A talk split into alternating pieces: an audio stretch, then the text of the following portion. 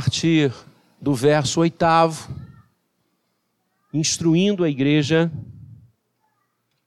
para a eleição que teremos agora. Semelhantemente quanto a diáconos, é necessário que sejam respeitáveis, de uma só palavra, não inclinados a muito vinho, não cobiçosos de sorte da ganância, conservando o mistério da fé com consciência limpa. Também sejam estes primeiramente experimentados e se mostrarem irrepreensíveis, exerçam o diaconato. Verso 12: O diácono seja marido de uma só mulher e governe bem seus filhos e a própria casa, pois os que desempenharem bem o diaconato alcançam para si mesmos justa preeminência e muita intrepidez na fé em Cristo Jesus. O exercício do presbiterato e do diaconato acompanham a Igreja de Cristo desde o seu nascedouro. São dois ofícios da igreja. Os apóstolos ordenavam presbíteros e diáconos em todas as comunidades cristãs. Você tem relatos no livro de Atos, a partir de Atos 6, com a instituição dos diáconos, que os missionários, os apóstolos, passavam pelas igrejas confirmando-as e deixando os oficiais eleitos para a condução do rebanho. O texto que eu acabei de ler, e sobre ele vou pregar daqui a pouco, nos fala sobre as marcas do diaconato. Aquilo que os irmãos, que nós elegemos para o exercício do diaconato, devem possuir, devem demonstrar. Então, que eles sejam respeitáveis de uma só palavra, não inclinados a muito vinho, não cobiçosos de sorte da ganância, que conservem o mistério da fé, a doutrina, com consciência limpa. Também sejam experimentados e se mostrarem irrepreensíveis, se se mostrarem irrepreensíveis, aí sim, exerçam o diaconato. Seja marido de uma só mulher, e governe bem a sua própria casa. Com essas marcas em nossa mente, nós vamos buscar a bênção de Deus para a eleição desta manhã. E sabemos que o Espírito do Senhor, que governa e comanda a igreja, há de nos conduzir, como sempre fez e fará nesta hora que na igreja presbiteriana o pastor está no topo, o presbítero num degrau muito próximo e o diácono aqui embaixo. Não. Na igreja presbiteriana não há hierarquia de cargos, mas diversidade de funções. Vou repetir. Não há hierarquia de cargos o pastor não é mais que o presbítero, o presbítero não é mais que o diácono, o pastor não é mais que o diácono. Existe na igreja presbiteriana do Brasil, na igreja reformada, pensada e estabelecida ao longo dos séculos, uma diferenciação de atividades. Exatamente por isso chamamos ofícios. São três ofícios: o ofício diaconal, o ofício presbiteral e o ofício pastoral.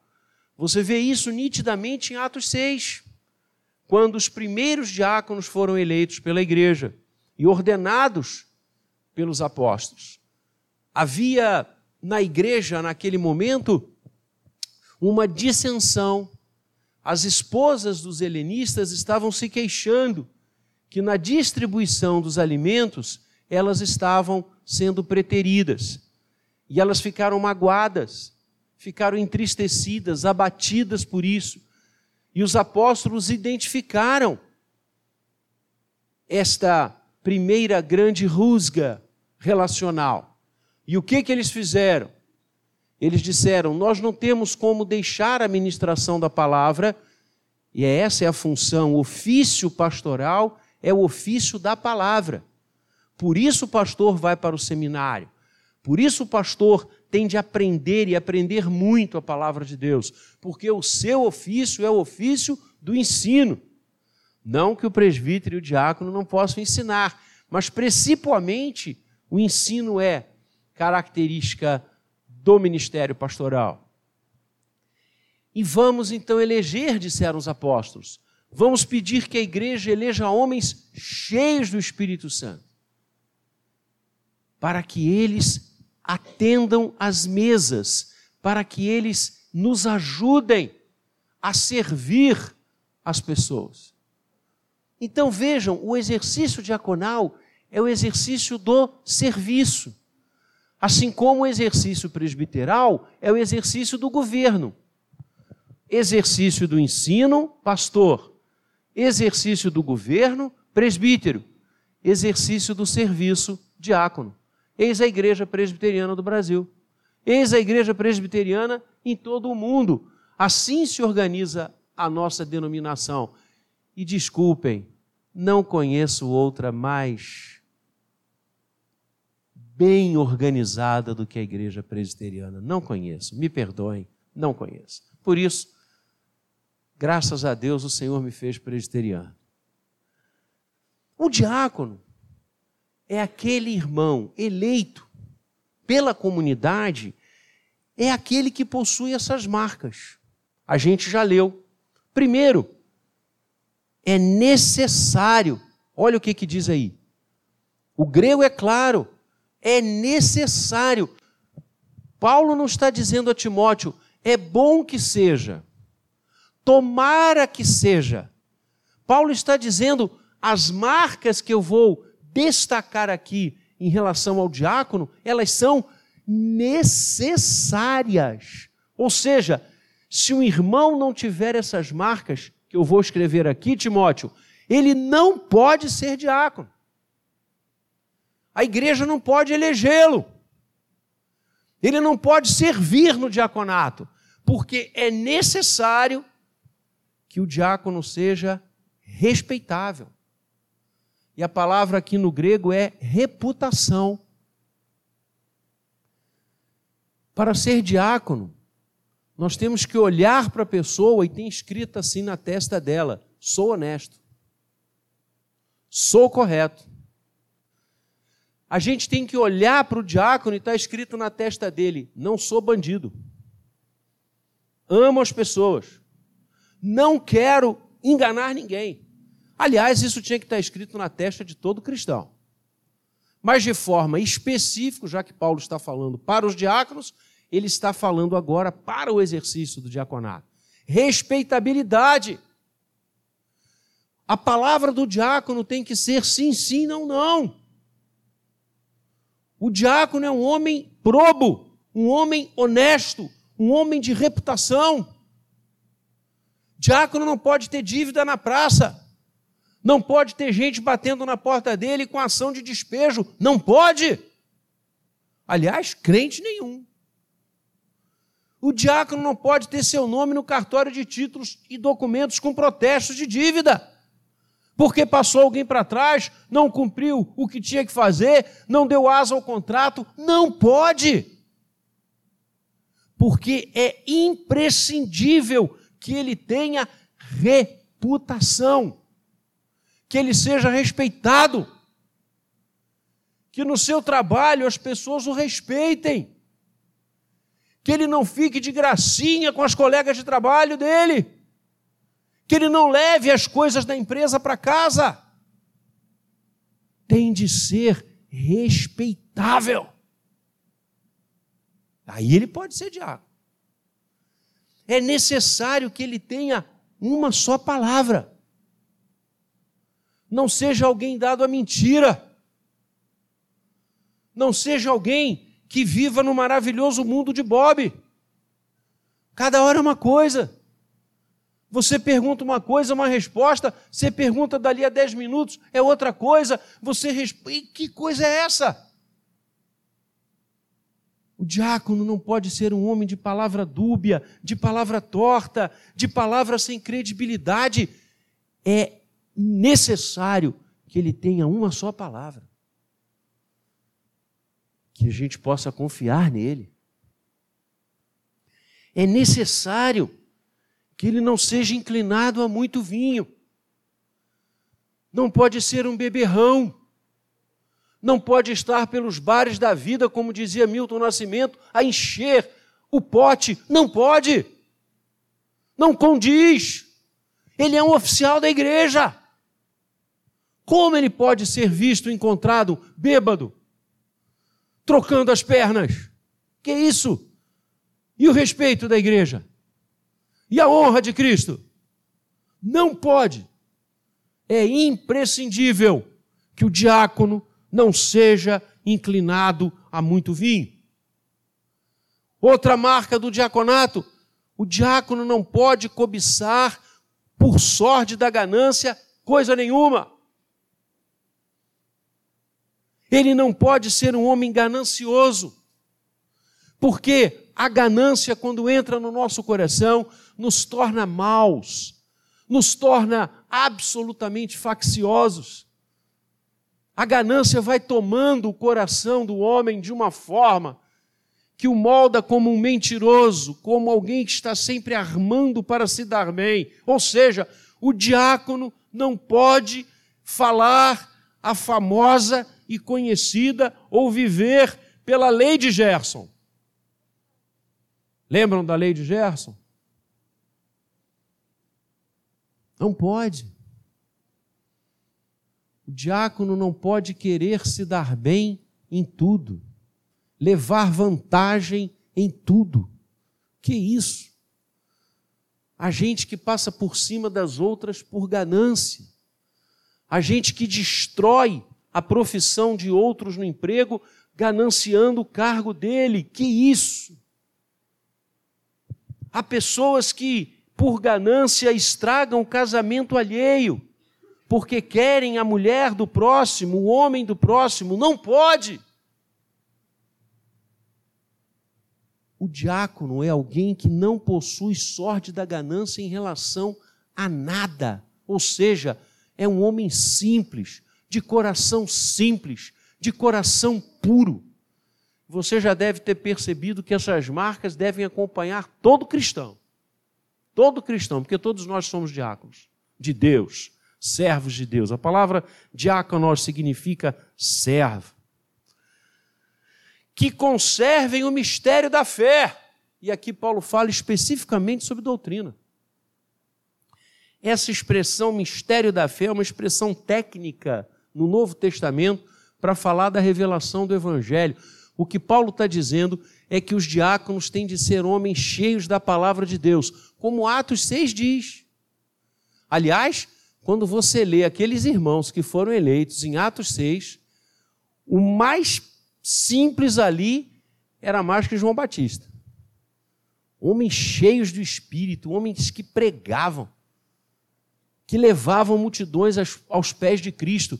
Paulo está dizendo: o diácono tem que estar com a sua mente com o seu coração repletos do mistério da fé. E com a consciência limpa. O que, que significa ter a, o coração cheio da palavra e a consciência limpa? Não usar a palavra de Deus para outra coisa que não seja a glória de Deus. É isso. É não usar a igreja como trampolim para coisas. Você já reparou? como há pessoas que usam a igreja como trampolim para se eleger algum cargo, para vender coisas, para fazer negócios. Vem para a igreja não para se quebrantar, não para louvar, não para adorar, mas para vender alguma coisa, para se dar bem em alguma coisa. Não. Consciência limpa. A casa de meu pai não é casa de negócios, a casa de meu pai é casa de oração o diácono exerce o ensino da palavra de Deus com a consciência limpa. E Paulo avança. Também sejam primeiramente experimentados. E, se se mostrarem irrepreensíveis, exerçam diaconato. Eu tenho uma tese que eu aprendi desde pequeno na igreja. Eu tive um velho pastor, Reverendo Amantino Adorno Vassal. Ele dizia para mim, meu jovem, eu tinha 15 anos, meu jovem, não dê cargo na igreja a quem não trabalha. Nós temos uma ideia errônea, muito errônea. Não vamos eleger o irmão presidente, porque aí ele vai vir. Vamos eleger o irmão diácono, porque quem sabe como diácono ele vem para a igreja. Vamos eleger o irmão presbítero, porque aí ele vai estar presente. Esquece isso. Esquece isso. Olha o que que Paulo está dizendo: que sejam primeiro experimentados, e se forem irrepreensíveis, aí sim sejam eleitos. Não se dá cargo na igreja a quem não está na igreja. Não se dá cargo na igreja a quem só vem à igreja no dia de Natal e no dia do aniversário. E se duvidar, nem no Natal. Não se dá cargo na igreja a quem não está aqui você não tem uma pessoa. Vou repetir: você não tem uma pessoa no Antigo Testamento inteiro e no Novo Testamento inteiro que Deus tenha chamado para fazer a obra dele e que estavam desocupados. Não queriam nada com a hora do Brasil. Não piso lá. Não, mas a gente elegeu você. Não piso lá. Só vamos eleger quem está com o coração aqui. Só vamos eleger diácono, presbítero e pastor, vidas que amem a igreja do Jardim Guanabara. E gente testada. Gente que está com o coração aqui, chova, faça sol. Que ama esse espaço, que ama essas ovelhas, que ora por elas, que chora por elas, que contribui com a igreja, que dizima que quer ver a igreja florida, cheia, abençoada. Esses a gente vai eleger. Quem não está aqui, desculpa, volte primeiro. E aí sim, a gente pode eleger. Aí sim, porque está lá, ó. Primeiramente, que eles sejam experimentados e, se se mostrarem irrepreensíveis, exerçam o diaconato. Isso aqui é para tudo: para diácono, para presbítero e para pastor. Eu sei que quando eu chegar em casa, minha mulher vai brigar comigo. Porque ela diz que quando eu grito muito aqui da frente, ela fica com dor de cabeça. Mas hoje não dá. Aliás, dia nenhum. Ainda bem que ela me ouve pregar desde os 20 anos. O diácono seja marido de uma só mulher. Olha que coisa. Vamos lembrar? Na época, o homem poderia ter algumas mulheres.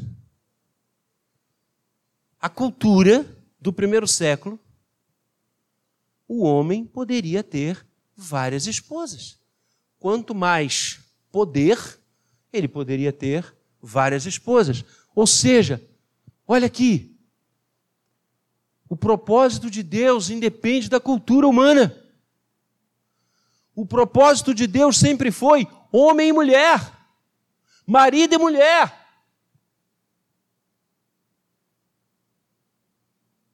Então, e obstante poder ter algumas mulheres, qual é a palavra?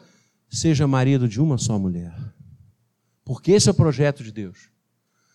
Se não fosse, Deus teria criado Adão e três Evas, ou três Adões e uma Eva. Deus criou homem e mulher. Esse é o pacto. Esse é um pacto de vida. Ou seja, diácono tem que ser alguém de família, que ame a sua família e que governe bem a sua própria casa. Que ame o seu povo, que cuide dos seus filhos. que demonstre zelo pela sua família. Sim, porque se ele não cuida bem da sua casa, como é que vai cuidar da casa do Senhor? Não tem sentido. Então, essas são as marcas que acompanham o diácono. E eu oro a Deus para que na eleição de hoje, como sempre temos feito, tenhamos eleito homens com essas marcas para a glória única de Deus. Amém. Vamos ficar de pé, vou convidar o grupo